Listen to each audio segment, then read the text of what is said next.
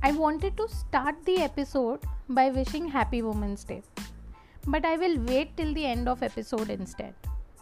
Why change of plan, you ask? Let me tell you. So so, आज सुबह से मेरा व्हाट्सएप हैप्पी वुमेंस डे के नाम पे इतना बजा जितना मेरा S M S notification first से टेन तक हर महीने बचता है no no not credit messages E M I debit messages so now To reciprocate all the love and tackle the fear of FOMO, I made a sweet message and broadcasted it to all my women folk. While the majority of them replied to my message with a dozen emojis, one of my cousin replied saying, "Thanks, Dee, but I'm not a woman yet," with a double wink emoji. Now, as per me and Google, once a girl crosses adolescence, that is 18 years of age, she is technically a woman But my cousin here, who's 25, certainly had some different idea. So, out of curiosity, I asked her, How and why is she not a woman yet?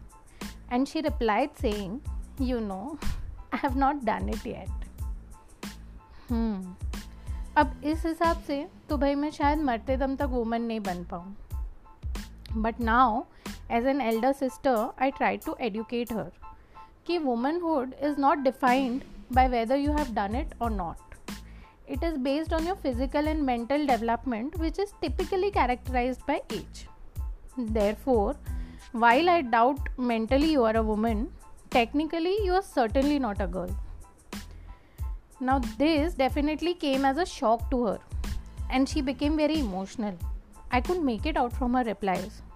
She sent me three emojis a fire, tears of joy, a girl dancing in red frock. Hmm. वैसे मुझे women बने काफ़ी time हो गया। पिछले पंद्रह साल से ये दुकान वाले मुझे भाभी बुला रहे हैं। और कुछ नहीं तो मेरी कमर से मेरी उम्र का पता ज़रूर चलेगा आपको।